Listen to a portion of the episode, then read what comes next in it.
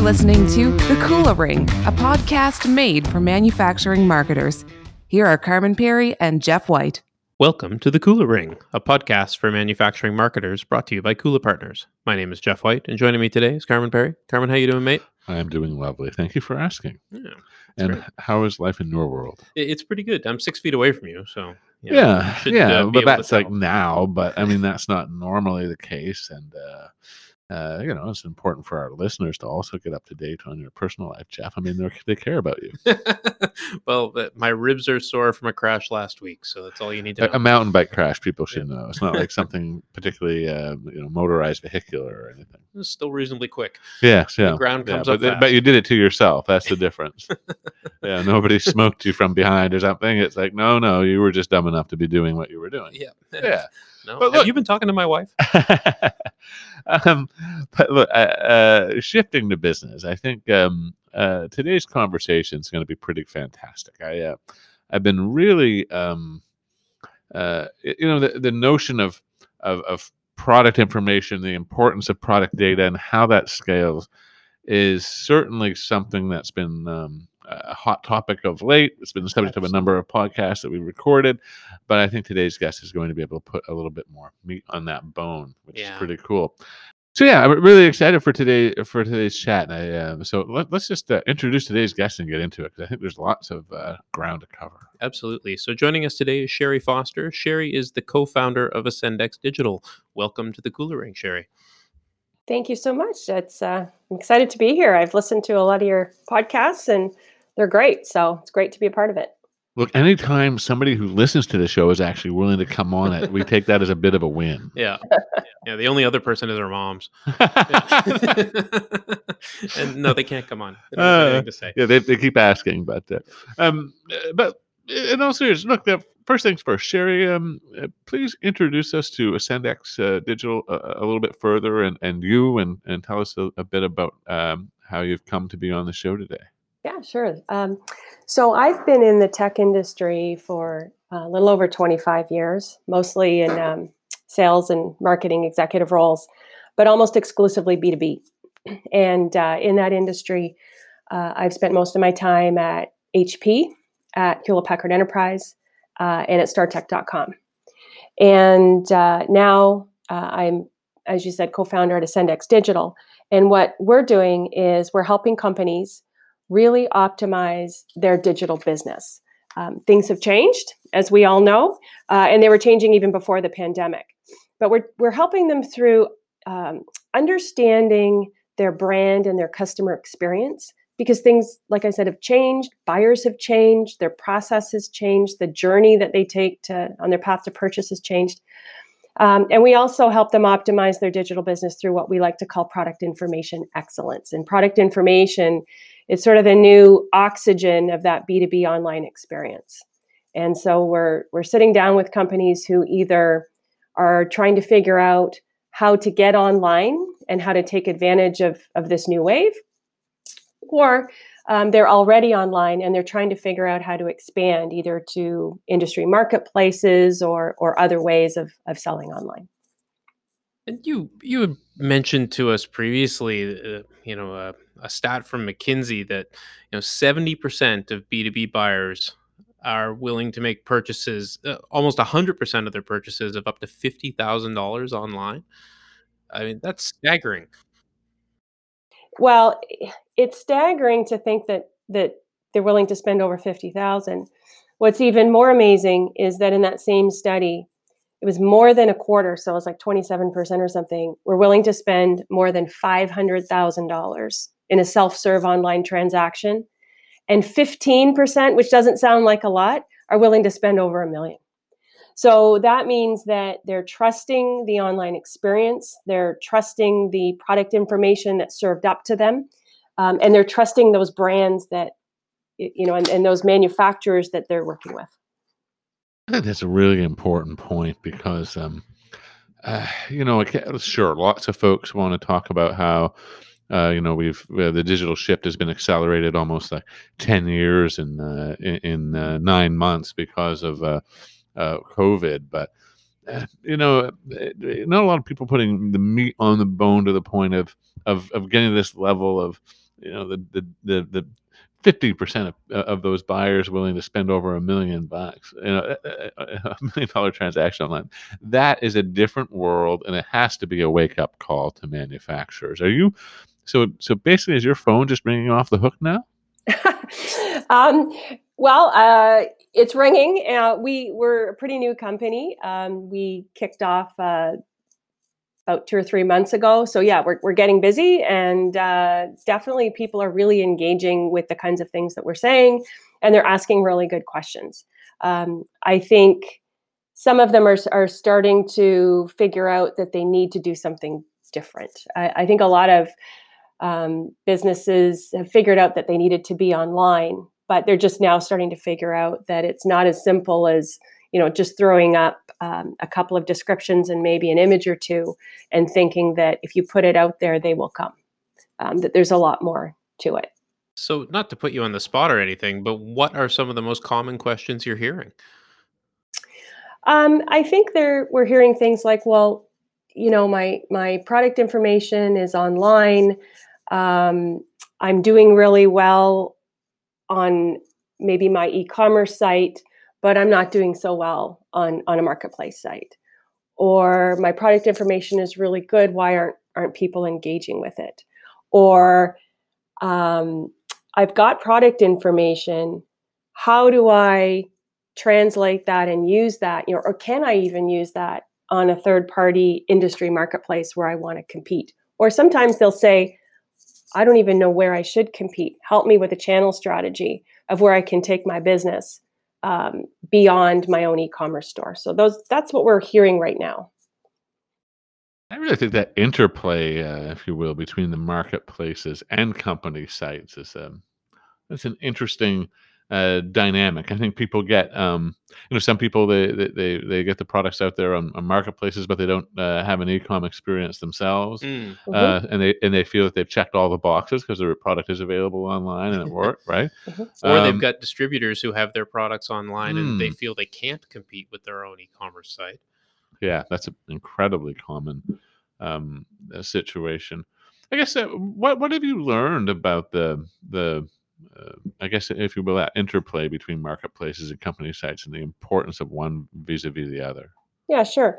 Um, I think you start with the customer journey, and uh, most businesses need to start there, and they really need to figure out how the the buyers that that purchase their products or services get to the point of purchase. So we know that most, especially B two B buyers, are doing research online. Um, they are searching uh, not only you know through Google but on industry sites. Uh, and we also have seen research that says that um, buyers who purchase on industry marketplaces in the B2B space, about 70% of them will visit the manufacturer site before they make that purchase. Doesn't mean that they buy on the manufacturer site, they may. Um, but they will go back to that manufacturer site to first of all see maybe where they're headquartered, um, you know, how legit are they? Uh, they want some more technical information because, as you can imagine, on a marketplace site, sometimes the information, the product information can be limited. Not always, but sometimes it can be limited. And so somebody may need some more technical specs. They might want to read uh, a manual or a white paper or or chat with somebody. So they may go to the manufacturer site. Um, in some cases, they go back to the marketplace site and and why they would do that is that they're not just buying that particular manufacturer's product but they may be buying a wider solution. It may be uh, a part of something else. And so they may like to shop at the manufacturer site we've seen stats that um, in the b2b space that the majority of b2b buyers are now spending somewhere in the neighborhood of over 25% of their online purchases in marketplaces. So we know that they're going to marketplaces. We also know that they're going to manufacturer sites. It's really important we believe that if you're going to be selling online that you're in, in both places especially if you're on a marketplace to have a strong a strong site um, and because we know buyers are going back and forth That um that component of um uh, if you will uh, sales validation versus you know jumping over to the manufacturer site to see if I can get it better, cheaper. I mean, I almost like the consumer equivalent is almost like when you're looking at a marketplace, like look, at, you know, you're going to get a hotel room, Mhm. Yeah. um, and you're like, okay, well, like I Can don't I, know. get it better on Hotel I- Tonight? Well, I always go if I find something like ho- hotel.com or whatever it is. Um, my next step once I find it is to go to the actual uh, hotel website to see if it's available for the exact same price or cheaper. And if it is, I'll go there because I feel that I'll be able to deal with them better from a customer service relationship than via the marketplace.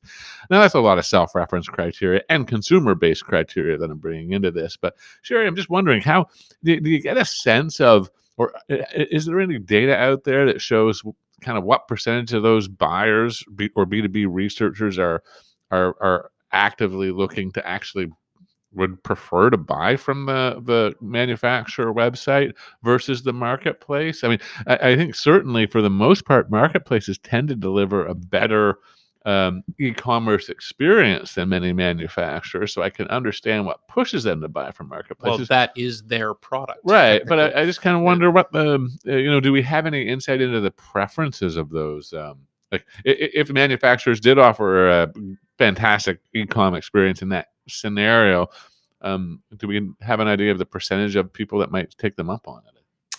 So I don't I don't have a stat that that answers that directly. Um, we do know that they go back to the the manufacturer site, and we do know um, from studies that you know at least a quarter of their purchases. So if you know if a quarter of their purchases are on the marketplace, um, then you know many other purchases are on on direct sites. So we know that they're going back and forth. But I'll give you one very recent stat that's more consumer oriented, but I think it's very interesting. So Target just announced some some earnings in the last few days, just very recently, and their uh, e-commerce revenue was up something like 155 percent. Somebody did some analysis, and for the most part, the products on that Target.com were at least 10% higher than you would have found them on Amazon.com. And so you wonder why that is. I mean, that now I'm comparing two marketplaces, but you know the point is is that those customers uh, who bought on Target value that brand, value that experience, have a connection to that marketplace of Target, um, are loyal to that. Target's done a really great job of building up customer and brand loyalty, and that's what marketplaces are doing. Some people feel the same way about Amazon, for example. So buyers. Um, you know they like to recognize a brand they like to feel connected with that brand and it may be the brand of the product but also that purchasing experience so they they trust it they like it they are familiar with how the search works they know they can find what they're looking for so what you're starting to see is that there's preferences around the experience of buying the product in addition to the products themselves Yeah, that makes total uh, that makes total sense to me. Um, a- Yeah. a- you know that in some way the price sensitivity at least decreases, if not evaporates, and you yeah, know, if least- if you have a connection with the brand Yeah. already and and a desire to work with somebody that you know, and, and I anybody that's an Apple customer is not in their head right now.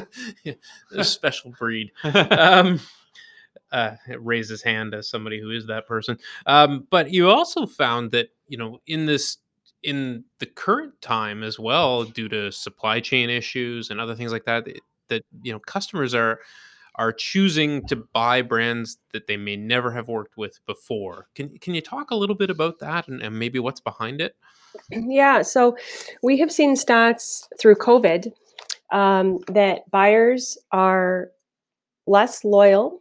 You know, so I just talked about brand, and brand's important, but we're seeing through COVID, um, buyers are slightly less loyal to brands, um, and that stats are saying that buyers are are trying new brands they've never tried before. Um, and you know, one of the big reasons is availability.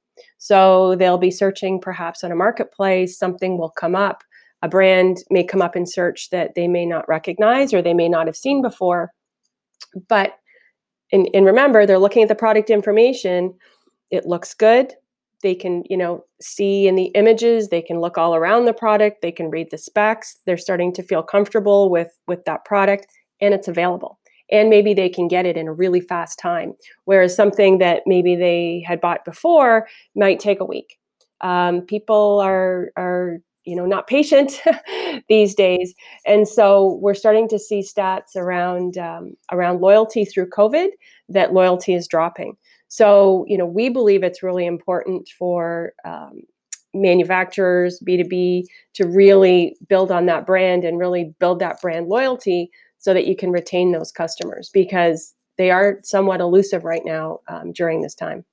And I think the reverse may be true for these uh, manufacturers as well. It's like it's it's time to accelerate that digital presence and begin to Mm. out, Yep. out, outpace your competition in terms of the digital experience that you're delivering because right. people are out there willing to try some other stuff right now Yeah. in a Yeah, in a more robust way than they have before. Well, and I mean, this certainly speaks to what you were talking about a few moments ago. You know that they really absolutely need to have their digital home nailed down. Even if they're not doing e-commerce on it they need to establish that trust make the company look you know pr- real and and have a very solid base of product information there even if they're not selling it directly just to validate it so That's that when people go back to marketplaces they feel like okay I, this is going to be mm-hmm. good quality and i'm not going to get you know hosed. So, yeah, yeah Are your digital marketing efforts bringing in too many junk leads? Stop wasting time and distracting your sales team. Account based marketing can help give your marketing strategy the laser focus on qualified buyers that you need to increase your pipeline velocity, close more deals, and grow your business faster.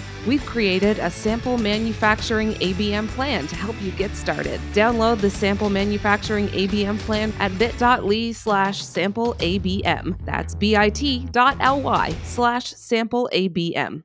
Well, look, let's fast forward. Let's just look.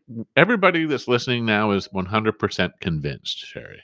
Um, and uh, so now the question is, how do we how do we do this? Because, um, and, and I think your product information work really helps um, uh, uh, untangle this web, if you will. So, uh, let's first talk about that product information challenge and across uh, and, and and and how the multiple marketplace environment impacts that and uh and then how do we solve it will be next for for those uh tuning in and seeking to know Yeah, sure. So, um, you know, we um, at AscendX have, you know, we talk about this product information excellence, and there's, you know, six steps, and you can go to our website and you can read all the blogs uh, about that. But at, you know, at a high level overview, you know, the first is, um, you know, that optimized product information content, and it's not. Um, you know just a, a title a couple of bullets and a, a couple of, of photos because you're you're competing with everything else that's out there and especially in the b2b space where things can be more technical or higher dollars like what we talked about earlier that that content has to be really good. So um, and it has to be search optimized. I mean you got to be found. I mean, sometimes somebody's going to your your e-commerce or your website because they've got a relationship with you, especially in B two B, and they know you, and so that that's that's great. Um, but if if they're not, and we talked about people buying brands they haven't bought before, you need to be found. So you got to think about the search optimization um, of all of that content so that you can be found. But that marketing copy and the images, um, they they really need to tell your story. I think most people are familiar with the copy and you know there's bullets and product information and people can describe all of that. But I don't want people to forget also about that image gallery. You know, especially on mobile, and there are lots of stats to say B2B buyers are buying on mobile um, with their mobile devices, not just their laptops. A lot of times, buyers will go to the site, they'll search, they'll pull up that product listing, and they will scroll through that image gallery before they read the content later on in the page. So you need to think about your image gallery as your visual value proposition. How are you communicating your value proposition across those visuals? So you better be showing your product, you better be showing it from all different directions if it's a product. Um, think about use cases, show it in use. Think about who is that target customer that I'm going after? How are they going to use my product? Because not everybody may use it the same depending on what that product is. So you need to show it in use think about annotations on those images. You can easily put certifications and logos and all of those kinds of things so somebody can, at a glance, just go through that and, and determine from that gallery that this is the product for me. And then that gets them to move on to the next stage where they can actually read sort of below the fold and get into some of the details. I I think this is so incredibly important, and you know I, I don't know I've been in the marketing uh, space now for well basically my entire career, and I'm uh, too old now. Um, so uh, and eh, you know every time a marketer talks about the importance of visuals, I think there's a good number of people whose eyes roll back in their head and they're like, okay, great. Yet another But of course, yeah, yet another person who fancies himself an armchair designer talking to me about the importance of visuals or the importance of brand. The fact of the matter is, uh, any scientific you know, look at any of the scientific literature somewhere in the neighborhood of 75 to 80 percent of the sensory information that your body takes in comes in via the eyes. Um, so it, it, a wall of text ain't it. well, and as much as I, I, I think long copy's a lovely thing, um, and eh, but my God, uh, y- there is that notion of uh, you can if you can tell that visual value prop. I love the way that you articulate that. If you can get that um, nailed, you could probably have somewhat subpar copy uh, by comparison. Like, um, but I, I I just don't think people uh, first of all, I don't know that they're always willing to spend the money to do product photography and, and, and image work. Uh, and- Well, and sometimes they just can't. I Yeah. mean, uh, I, I think of uh, a recent guest we had, Heather from uh, EaglePicher. You know, that their batteries leave for Mars, and nobody tells her they need to actually have photos done before, photo before they leave, Not that those are going in Yeah, marketplaces, need but to- it's a similar yeah, idea. d- fly up by a SpaceX or whatever, Yeah. take a few snaps. But um, uh, but uh, you know, it, it, there, I think there is something the fact that as humans, that's just how we intake information. The eye's pretty magic, um, and it uh, and it trumps all other senses. For sure, but I mean, there's other opportunities. You know, we're not just talking about the photography either. You know, there, there, if you really want to enrich that data and you really want to leapfrog your customers, you should be, you know, including video and animations and 3D models that can be turned around and, and seen from all sides. So I, you know, it, it truly is. It's a department all to itself Hmm. within within marketing, just the generation of this content. And one of the other things that I I don't want to lose sight of either is just you know given the number of marketplaces that are are opening up and, and exploding in many b2b industries each one of them has slightly different requirements for content too don't they Yeah, they sure do. And you know, for for businesses that have a great, you know, maybe they've done a, a fabulous job of their own e-commerce site. That doesn't necessarily mean it translates into a marketplace, um, because every marketplace and and and many of the the companies we're talking to are on multiple marketplaces, use multiple channels to to get their products to market, and everyone is slightly different. So, I mean, I'll give you just the simplest of examples that the title of the product on marketplace A might allow 175 characters, and the title of that same product on marketplace B might have 80 characters. And so, how do you take that product title with your keywords in there and everything else to optimize so that you get found on, on that first search page and change that? Um, and, and not only that, but they're going to have rules. So some will say, well, I want your product number at the end, or I want your brand name at the beginning, or whatever it happens to be. But then you get into the meat of those product listings, and some sites will allow 10 photos, some will allow five, some will allow you to do uh, annotations, and some will say, no, no, we just want your product on a white background. Others will have 500 characters in the product description, and somebody will have 1500 characters in the product description. So, you know, and, and then the search algorithms on each of those marketplaces are going to be different too. So uh, maybe the product description is indexed for search on marketplace A, and maybe it's not in marketplace B. Maybe a different uh, part of that product listing is is indexed for search. So, you know, it's really important that you look at the marketplaces, that you really understand how each one works and how to be successful on each one. You take your product information, you're going to need to customize it if you want to be successful, but you can do it. And then you can place it out there and syndicate it to those sites. So it's it's really important that you understand and, and don't forget too that the buyers may be different on those sites as well. The other thing that you really have to consider when you're looking at marketplaces and, and customizing your product information, what you need to do is think about how each of those marketplaces operates. And the search algorithm, for example, is going to be different because each marketplace has their own, depending on what kind of software they're using to run their marketplace. So, Marketplace A um, may index the product description and the bullets in their search algorithm. Marketplace B may index just the bullets um, and maybe another another um, attribute that's on that page.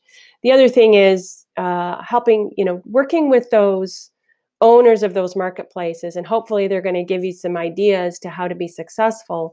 Um, how do you come up first in search and understanding those algorithms? So, marketplace A might look at your keywords and marketplace B might look at your keywords plus your sales revenue. And so that's going to drive it too. So really understanding how you come up in search, how to optimize that product information on your page is going to be really important as you take your content from your own e-commerce store to one of these third-party industry marketplaces. I, I can't count the number of times that I've had the discussion with uh, manufacturing marketers about the fact that the search on your own site, the search on your marketplace sites, and the search that most people think is the way it works, i.e., Google, mm-hmm. are not the same in any way, shape, or form. And none of them are as intelligent or, or have the AI capabilities of Google. So, you know, you really, in a lot of cases, when you're going back to putting your content on a marketplace, you know, it really is you know search circa 2001 compared to the crazy learning algorithms that Google has by comparison. And, and I, I think it's really it, it, can be difficult for people to wrap their heads around the fact that not all of us have the power and the intelligence of a, of a Google search appliance. Yeah, that's right. Wow, what? You're just going to say something like that and then leave it for me to to pick up the pieces?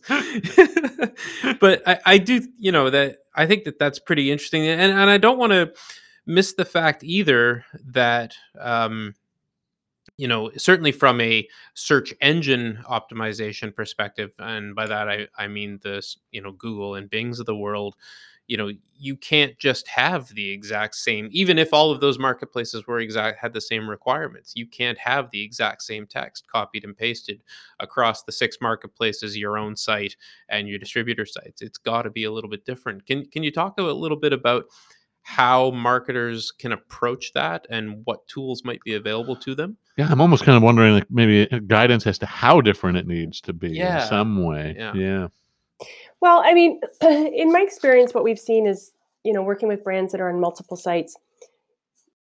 So, you know, sometimes you can reuse information because some are similar. So if somebody has 85 characters and somebody has 80 characters, you probably use the same one. I mean, it's not that different. But you, you know, you go from 85 characters to 185 characters. There's a lot of real estate you don't you don't want to miss out on. So, you know, when we've seen um, companies be successful at this, uh, and I'm glad you asked this question because it's really important. I think people really forget about the processes and the tools and the technologies that can enable um, this kind of success. There's a couple of things. First is you know the, the the the creation and the management of that customized product information. And if you're only on your own site and maybe you know not too many marketplaces, um, you know the legacy homegrown databases can be okay.